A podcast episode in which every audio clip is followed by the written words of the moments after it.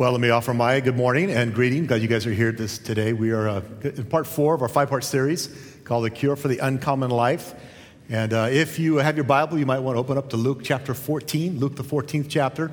We'll get there in just a bit. And I mention this uh, on a regular basis. If you forgot your Bible or if you don't have one, we usually have them in the racks along the wall. You feel free to grab one. If you don't have a Bible, take it home as our gift to you.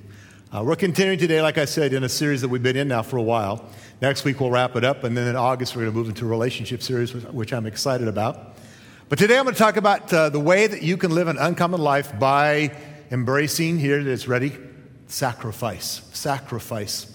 Now, if you just rolled your eyes and said, Man, I knew I should have stayed home today, uh, you're thinking, Boy, he's just going to talk about money. Uh, you're wrong. I'm going to cover today a lot more than just money. Um, sacrifice involves everything. And you're going to hear that word everything an awful lot. But here's my belief a radical, uncommon life of following Jesus is one where you embrace a spiritual paradox. And here's the first little thing I want you to walk away with today. To get more out of life, you must give more of your life. The spiritual paradox is to get more out of life, you need to give more of your life. And giving involves everything. Now, if we're honest, most of us admire the noble sacrifices of others. We recognize that uh, great men and women have made great sacrifices, and uh, we, we ad- ad- admire them, we acknowledge their sacrifices. But we, and I include me in that we, we get a bit nervous when challenged to make personal sacrifices for God or for others. But it is absolutely true. To get more out of life, you must give more of your life. That is a spiritual truth. To get more, you've got to give more of your life to God and the kingdom. In other words, to experience an extraordinary life, it's discovered as we choose. And the key word there is choose. No one can make you do this. If I could make you do it, it'd last for about a day, maybe a week. Uh, or as soon as I took my eyes off you or somebody else stopped watching you, you would stop doing this. We choose to surrender all to the one who surrendered his all for us. When we make that choice of sacrifice, selfless sacrifice for the kingdom, that's a huge part of what it means to live this uncommon, extraordinary life as a follower of Jesus. Now, we'll get to Luke 14 in just a minute, but I want to read you a passage from Luke 9. And I'm going to give you a few passages today, passages today that Jesus uses because I want you to understand he didn't just talk about this once, but it's a consistent theme in what Jesus taught us. Luke 9 23 and 25, here's what Jesus said Whoever wants to be my disciple, must deny themselves and take up their cross daily and follow me. Jesus said, if you want to follow me, if you want to be a disciple of mine, then you need to take up your cross daily and follow me. And by the way, for the Jewish, predominantly Jewish crowd that would have heard Jesus uh, say this, they lived in a, a world where Rome occupied, Jerusalem occupied Israel, and when they hear the word cross or take up your cross, the images are horrific and, and, and, and, a struggle for them. And for Jesus to use this would have been like, oh, what did he say? Take up my cross. That's a, you got to be kidding me. But Jesus said, if you want to follow me, that's what you got to do, and do it daily. Verse 24 of Luke 9 For whoever wants to save their life will lose it, but whoever loses their life for me will save it. Do you see the spiritual paradox there? Jesus said, Whoever wants to save their life, if you want to save it, then you let it go. You lose it. But whoever loses their life for me, the truth is, you actually save it. And verse 25 of Luke 9 What good is it for someone to say, to gain the whole world, and yet to forfeit or lose their very soul? Jesus said this. It wasn't me. I didn't come up with this idea. He did. That to follow him as a Christ follower is a path of denial, suffering, and sacrifice. And it's not something we hear a lot about in our Western culture anymore. But to follow Jesus, to be a, a, Christian, to be a disciple of His, means that we live a life of denial, suffering, and sacrifice. And for some of us, that just seems stupid. Why would I do that? And if you're investing in Christianity, I'm glad you're here today. But you might be thinking, are you kidding me? That's what it means to follow Christ? Yes, it does.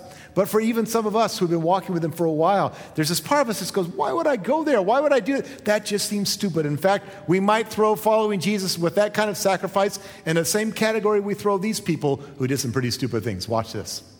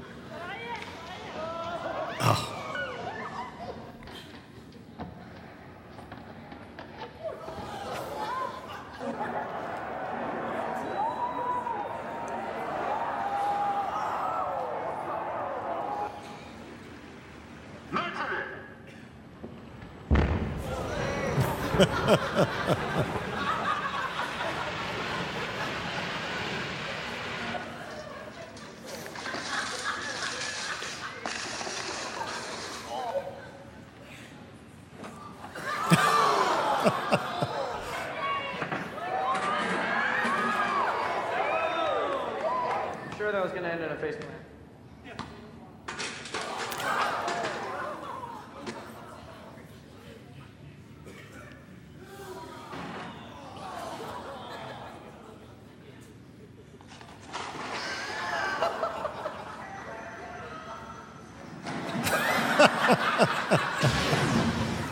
Oh my.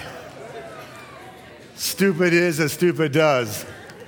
And uh, we see people do really dumb things like that, and we get, get, get hurt, see, see them get hurt, and uh, we think to ourselves, man, why would I want to do that? And then when Kurt says to live a life of Christ is a sacrifice, some of us think, well, that's just stupid. But the truth is, following Jesus as a disciple of his will hurt sometimes, but there's nothing foolish about it. Nothing stupid about it at all. In fact, intuitively, we already know that for anything great to be accomplished, great sacrifice has to be made. We, we get this. We look at history, we look at people around us. Martin Luther King Jr. sacrificed his life for the cause of equal rights. Uh, Mother Teresa sacrificed her life for the poor. Uh, Nelson Mandela sacrificed 27 years in prison to bring freedom to his country.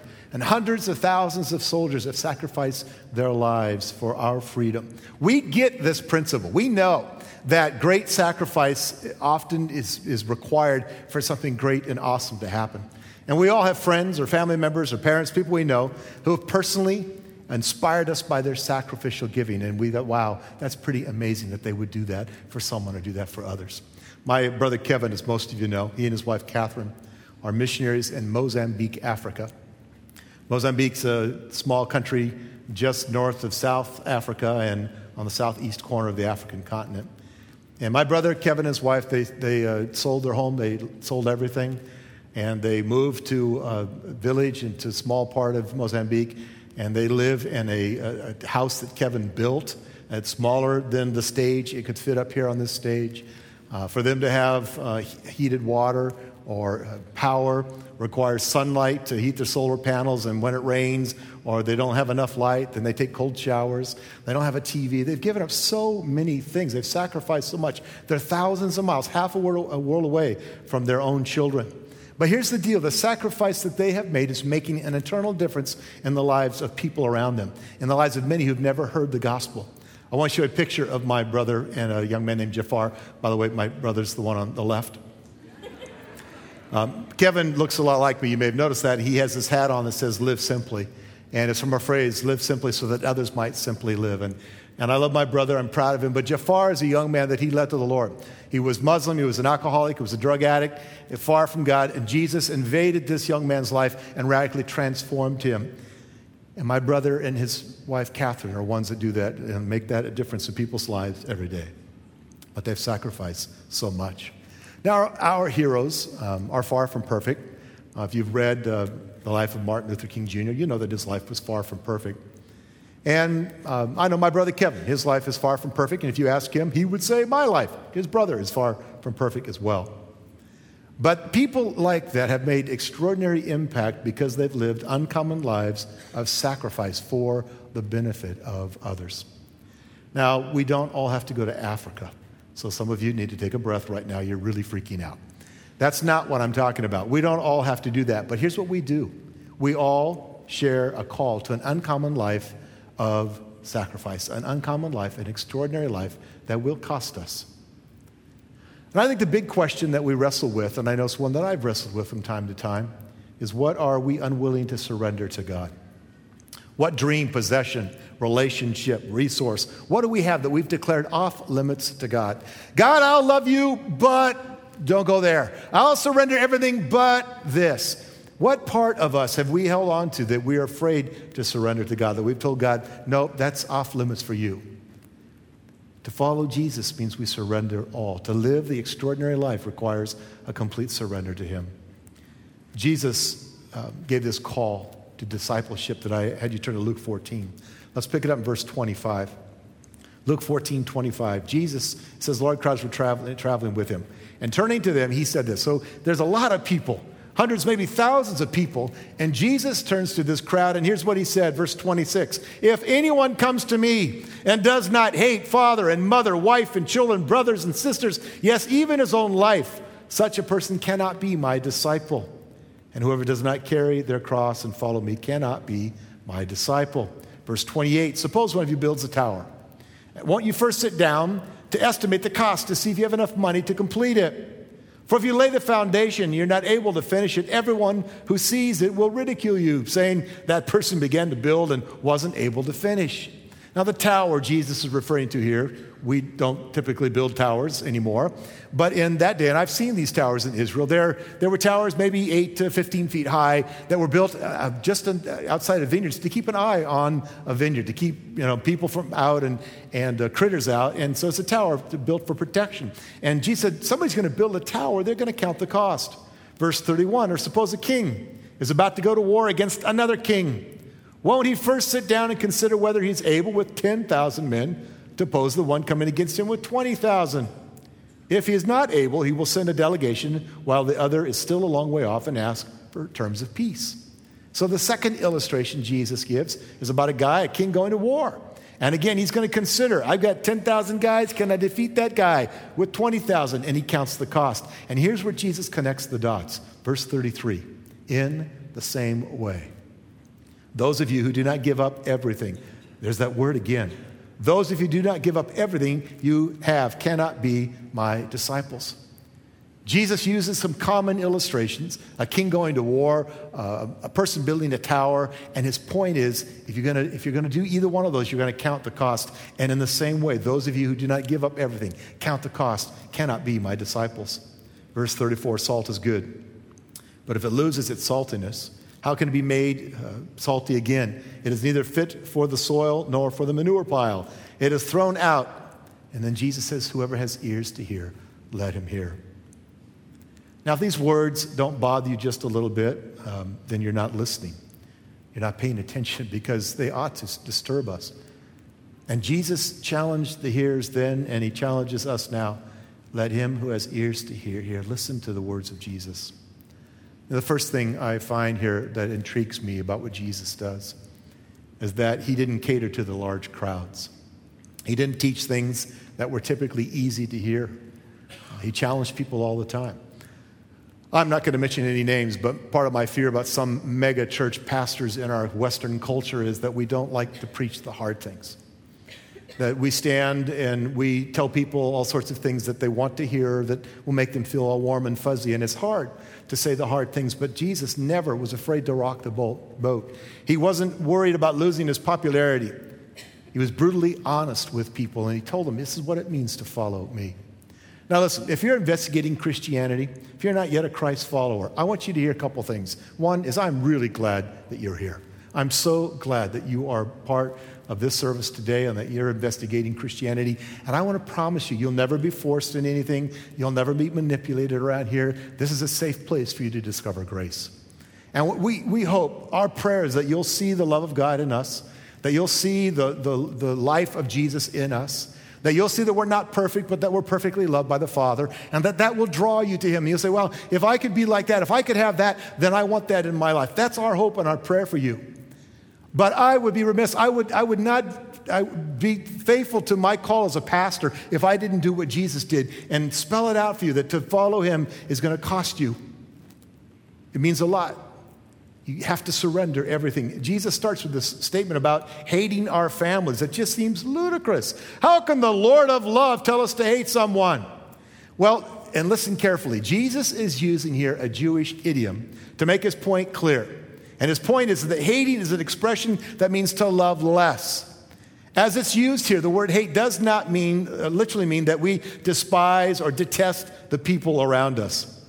But it does mean that no one comes close in comparison to our love for Jesus. What Jesus is saying and what he's making painfully clear here is that if we are to follow him, it requires that he has first place in our hearts. He is first, foremost, and above all others. And so Jesus uses this word hate figuratively, not literally meaning detest or abuse them, but figuratively to define a priority of relationship where we love him, we love God first and foremost. Now, if you're a thinking person, and I hope you are, Perhaps you've wrestled with something that I have from time to time. Why? Why does Jesus, if he's God, why does he demand that I love him? I mean, is he some kind of insecure narcissist? Does he have the problem that, you know, if he doesn't get my love, that he's gonna, not going to have a, he's to have a bad day? I mean, what's the point? Why does he demand that we love him above all? Well, I'm going to give you two reasons, and they're, they're two the, the most powerful. There are others, but here's the main two reasons why Jesus calls us to love him first and foremost. The first is that God knows that when we love him most, we're at our best.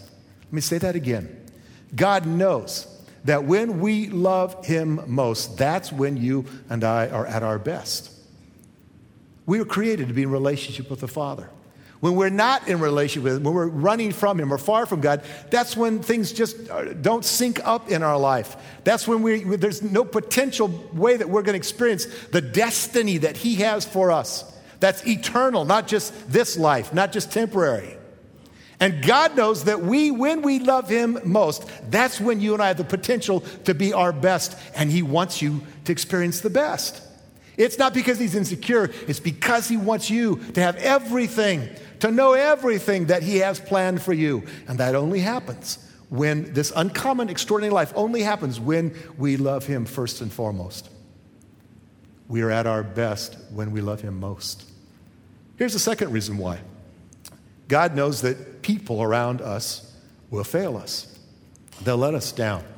And if we love them more than we love God, then when people fail us, we get bitter, we get filled with hatred. We get frustrated, disappointed, discouraged, depressed. We, we lose our ability to passionately follow Him because we're so disturbed by the fact that this person around us that we love more than Him failed us. And that's why God says, No, don't love them more because I will never fail you.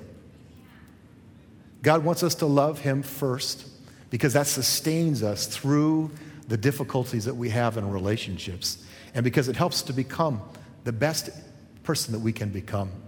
I have a good Christian friend who walked away from God many years ago. And uh, the story's kind of long, but I'll give you the short version. Uh, his wife was a Christ follower, he wasn't. Uh, he became a Christian. Uh, God began to do some amazing things in his life. Uh, they both were excited about what Jesus was doing. And a few years later, uh, his wife had an affair. Actually, had an affair with the, an elder in the church that they attended. And my friend became very bitter about that. And in fact, rejected God, rejected you know, the church because it was an elder in the church that his wife cheated on and left him for. And now, the one question I have is why do we blame God for the stupidity of people? You know, why do we, why do we always have a tendency to, we want to blame him for the fact that somebody made a poor, stupid choice? I don't get that. But what I do understand is that my friend walked away from God because he loved his wife more than he loved God. When she failed him, he failed Jesus. He said, I'm done. But if he had loved Jesus first and foremost more than anything, above all other relationships, that's why Jesus says, Love me first, because people fail. People let us down. Spouses fail, kids fail, parents fail, pastors fail. We all do. But the one that we are to love the most will never and has never failed us. And so here's another little takeaway I want for you today. I want you to leave here with is to live the uncommon and abundant life of adventure Jesus promised requires uncommon love for Him.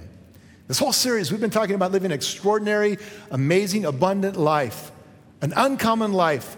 And a huge part of that is li- loving Him with this uncommon love. Jesus goes on in his teaching in verse 28 to 32 about the, the two examples, the tower and the king.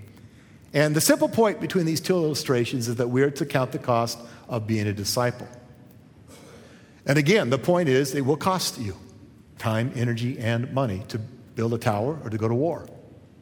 And it will cost you to follow Jesus. That's why he says in verse 33 in the same way. In the same way, those of you who do not give up everything, there that word is, everything, you cannot be my disciples. Jesus is warning them to enter into relationship with him as a follower and, and, who counts the cost, considering the price of discipleship, and the price is everything. Everything. You know, I, I, say it all the time around here, and I, I know there's some confusion at times when we talk about this because some of us go, well, then do I have to earn my salvation? Let me make this perfectly clear. We can never be good enough to earn our salvation. We could be, we, we, there's nothing we can do to love, make God love us any more or less than He already does. Grace, salvation, mercy, God's forgiveness is a free gift from Him. Period. End of story. You could never earn your way to heaven. But, and this is an important understanding that I think is missed in way too many church circles, it will cost you everything to live the uncommon and extraordinary life of a follower. We have everything we need. He's given us the, the eternal life and He's given us relationship and forgiveness of every sin, past, present, and future. We have that as a free gift from God. But the life of a follower, a disciple, one who follows after Him, is a life of self denial, sacrifice, and selflessness. It's a life that will cost us everything. And in this passage in Luke 14, Jesus is not only demanding first place in our hearts, and that's clear here and consistently in the New Testament, but he expects us to reprioritize our entire value system around the kingdom. In the context of talking about earthly treasures and possessions and even provision for our needs, Jesus addresses these things in Matthew chapter 6. I don't have the time to unpack that this morning. But I will tell you that chapter is another very challenging, very challenging passage where Jesus uh, says, you know, listen, I, don't store up treasures on, on, on earth where moth and rust can eat them and destroy them, but store up treasures in heaven. Don't worry about your life. Don't worry about things. And then he says this in Matthew 6 33 Seek first the kingdom of God and his righteousness, and all that stuff, all these things that you worry about, God will take care of. Again, clearly, Jesus says, I know what life consists of. I know the way this world thinks. I know the goal, the materialism. The, the, I know it was true then, it's true now. But Jesus said, I want you to put me first. Seek first the kingdom of God. It's not the kingdom of Kurt first, it's the kingdom of God. We seek him first and above all. When Jesus was in the temple with his disciples, there's a story found in Mark chapter 12. And I'm just going to read it to you. It's a few verses, Mark 12, 41 to 44. But it illustrates again this teaching of Jesus. In verse 41 of uh, Mark 12, Jesus sat down opposite the place where the offerings were put and watched the crowd putting their money into the temple treasury. Yes, Jesus is watching what you put into the bucket. And that's, that's what he's doing here. Many rich people threw in large amounts. They, money bags were been dropped by these people who had a lot. Verse 42, but a poor widow came and put in two very small copper coins worth only a few cents. So these fat cats are walking in and dropping all this money in, and they're probably making big fanfare about it, fanfare about it, and making sure everybody knows. But this poor widow comes and drops in two copper coins worth just a couple of pennies. Verse 43, calling his disciples to him. Jesus says, Guys, come here, get over here, quick, come here, come here, come here. And he says, See that poor widow? He says, Truly, I tell you, this poor widow has put more into the treasury than all the others. They all gave out of their wealth, but she, out of her poverty, put in everything. There's that stinking word again everything. All she had to live on. Whenever Jesus says truly, it's like he's really trying to underline. If, if you had a yellow highlighter, that's what Jesus is doing. Guys, I want you, truly, I'm telling you, that this poor widow put in more than everybody else. Why? Because of the sacrifice. See, with God, it's not the size of the gift that matters, it's the size of the sacrifice. Like it or not, and we tend not to like it, Jesus always applauds sacrifice. Always. He always applauds selflessness. Jesus applauds self denial. That's the way of the kingdom. A very successful middle aged man named Bill came to me once, and I had been, um, through a business relationship, introduced to this guy, got to know him. We'd had coffee quite a few times, and he was not yet a Christ follower. And he'd ask me some really good questions. This, I love this guy. He, would, he would ask me stuff that many of you wondered about. And, and he was reading the New Testament and, and he was asking me, what does this mean? And, and what does that mean? And, and they'd ask me other tough questions like, you know, if Christians are, you know, so great, why are they so stupid? And I'd have to answer questions like, well, because we're not perfect yet. And, you know, we, we just had these wonderful conversations. But Bill got this close to becoming a Christ follower. And he said, I got one more question for you. I said, what? He says, what's it going to cost me? And I remember Bill's a businessman bottom line sort of guy. What's it going to cost me to follow Jesus? What am I going to have to give up? And I smiled, and I, I will never forget that moment sitting at a Starbucks in Portland, Oregon. I said, Bill, it's going to cost you everything, buddy. Everything. Now, to his credit, he got it.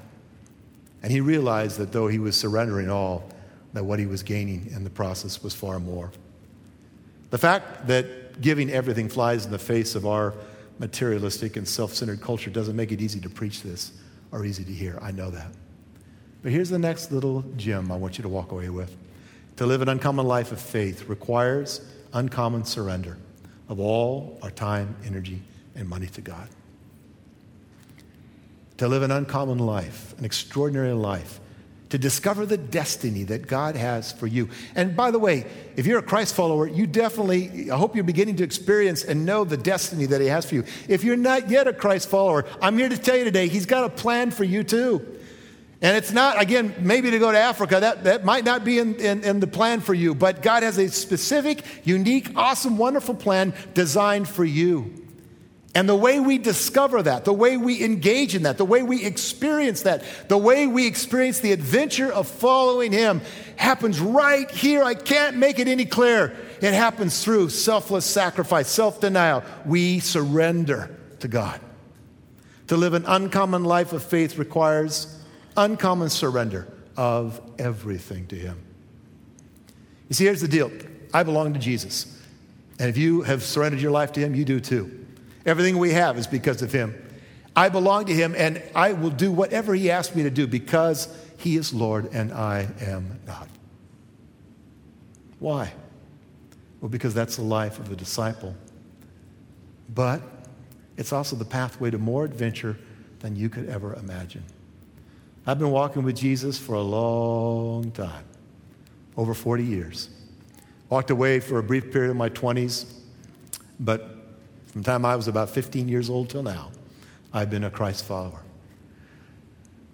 And I can tell you, in fact, it's the second book I'm working on right now called Epic Life. I could tell you story after story after story of adventure and uncommon joy I've experienced because I've tried to live this life.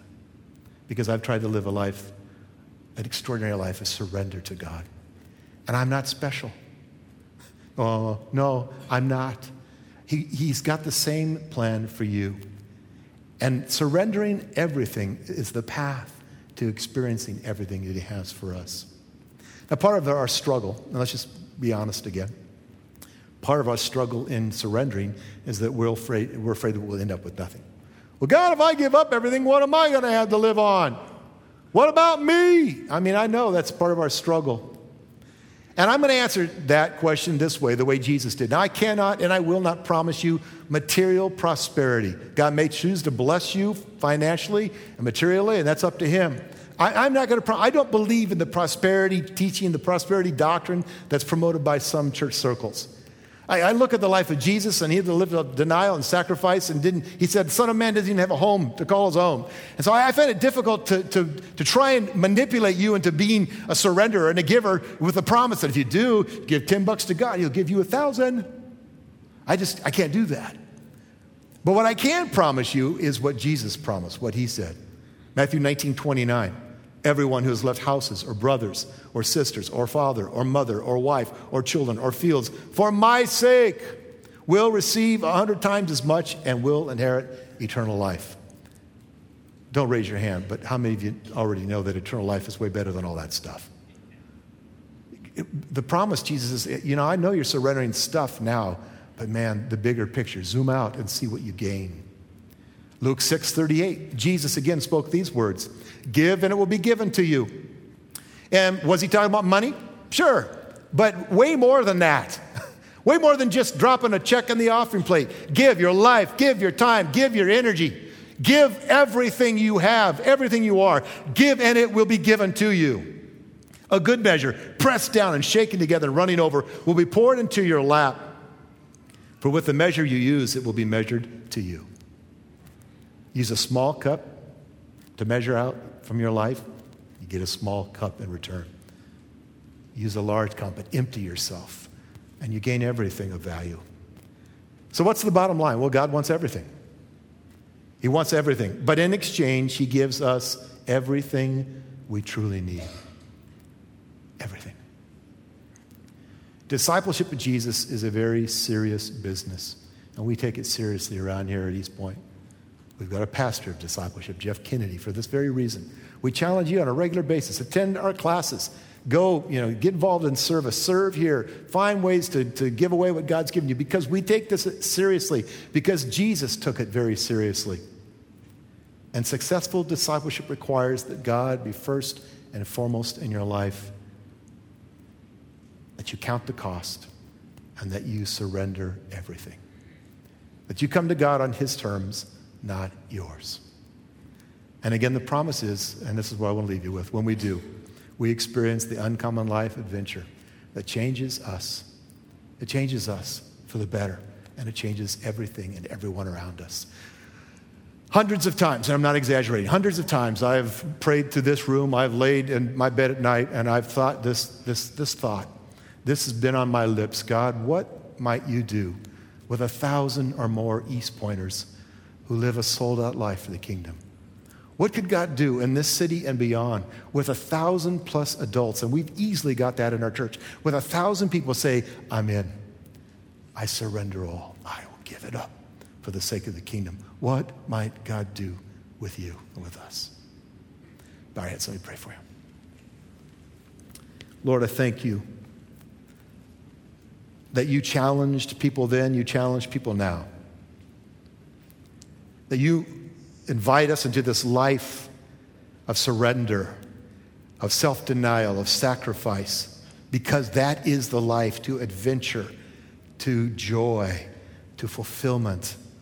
That's the life that you've called us to. And Jesus, I know that some of us wrestle with stuff, with things, with, with possessions, with resources, with relationships that we don't we, we want to love you, but we don't want you to go there. We, we don't want to let that go. And I just pray, Holy Spirit, that you would do what I cannot do this morning. Would you go into the hearts of every man and woman here this morning, every person listening online? Would you go to our hearts and reveal whatever area in us that we need to say yes to you, that we need to surrender to you, that we need to give up? And would you show us today, again, Lord, your word is so true. Would you show us? That when we do, we, we can never outgive you, God. That you will pour out your life into us, and it's eternal life that will matter billions of years from now. Give us that picture, give us that belief. Change our hearts right now, I pray. Keep your head bowed and your eyes closed. Maybe you're here today and you've not yet started your life as a Christ follower. And you've heard what I said today that it, the gift of God's grace is a free gift. You can never do anything to earn it. And yet, you perhaps for the first time understand, but it means I surrender all to Him. He surrendered His all for me. I surrender my all to Him. And you're ready.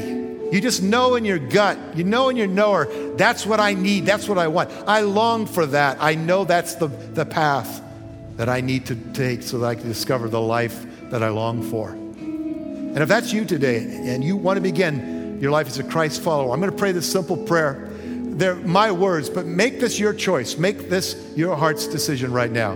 Make my prayer yours. Father, forgive me. Thank you for what Jesus did on the cross.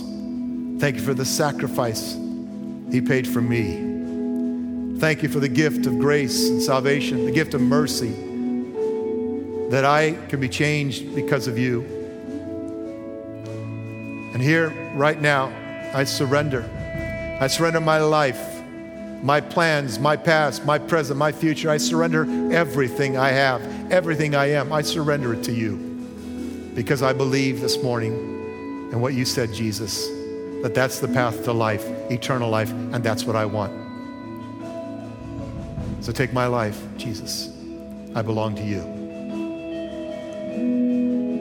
Now, that's your prayer in your own heart to say, Yep, God, I need you. Help me. Holy Spirit, now fill me. God, I, I, I know I can't do this without you, so help me, but I do. Just own that prayer. Say, Yep, God, that's me. And the Bible says the moment you say yes to Him, you begin that journey as a Christ follower. And then it's a choice, the daily choice to take up your cross and to follow Him. Lord, seal in the hearts of those making that decision right now what you're doing and what you want to do in and through their lives. But for all of us, challenge us by your Spirit to become the men and women that you want us to be so that we can make the difference in our world that you've destined us for. And I pray that in Jesus' name. Amen. Let's stand together. We're going to sing a song, one of my favorites. Um, it's kind of a theme song that we've been doing a lot in this series I Surrender. For some of you who made a decision to become a Christ follower today, you'll be able to sing this for the first time as truth. You've surrendered your life to Him. Others, you've been holding on to things, and today, even singing this song for you can be an act of surrender. Make this your prayer. We're going to give as we worship. For some of you, this is a great practical way to demonstrate your surrender to God. But let's give as we worship. I'll come back and wrap it up. It blesses me to hear you guys behind me singing those words. I surrender. What will it cost you to follow Jesus? Everything. What do you get? in return everything that really matters. Everything. If you today begin your life as a Christ follower, I encourage you to tell somebody, let them know. Come let me know. We want to walk with you. You're not alone in this journey. The back tables uh, by the doors, there's a packet that says for new believers. It's got a Bible, some material to get you started in your walk with Jesus. Pick one of those up. Sign up for our First Steps class. It's coming up soon. We'll answer a lot of your questions. If you need prayer, prayer team will be down front to pray with you. Communion's always available on both sides of the room. And uh, maybe some of you today need to take communion as just a reminder of the sacrifice Jesus made for you. But I want to finish with one brief thing that a friend of mine posted on Facebook this week. In fact, it was the day that I was writing uh, this talk for this morning. And I read it and I wept because this is a woman who has demonstrated both in her life and in her words the love she has for Jesus. Let me just read it to you, and we're done. Though I was in a million tiny little pieces, I was important to you. You put your hand on me, and slowly we watched together as I came back to wholeness. Loved and under the power of your presence, I could be the best me I ever imagined. I knew you as a child, and yet not fully. You were terrific stories to me, but not real. That night I met you, you were so much greater of a reality than I ever dreamed. For me, you were the mother love I never had, and yet how much more mysterious and magnificent. You've never left me. And whenever life fragments me, and how it does so often, your hand is always there and your words are always sweet. I've disappointed you, but you never show it. And when I repent from wrong, your arms are always open wide. You are the only one I can say the words never and always about and have it be true. You are always truth, always. You've died for me, so I will live for you. I love you deeply, but only because you have loved me deeper. My prayer for you and my benediction for you today is that you'll go and live the life, the uncommon life of love and sacrifice that Jesus called you to so that you'll experience the adventure he has planned for you. Love you guys. God bless you. Thanks for coming.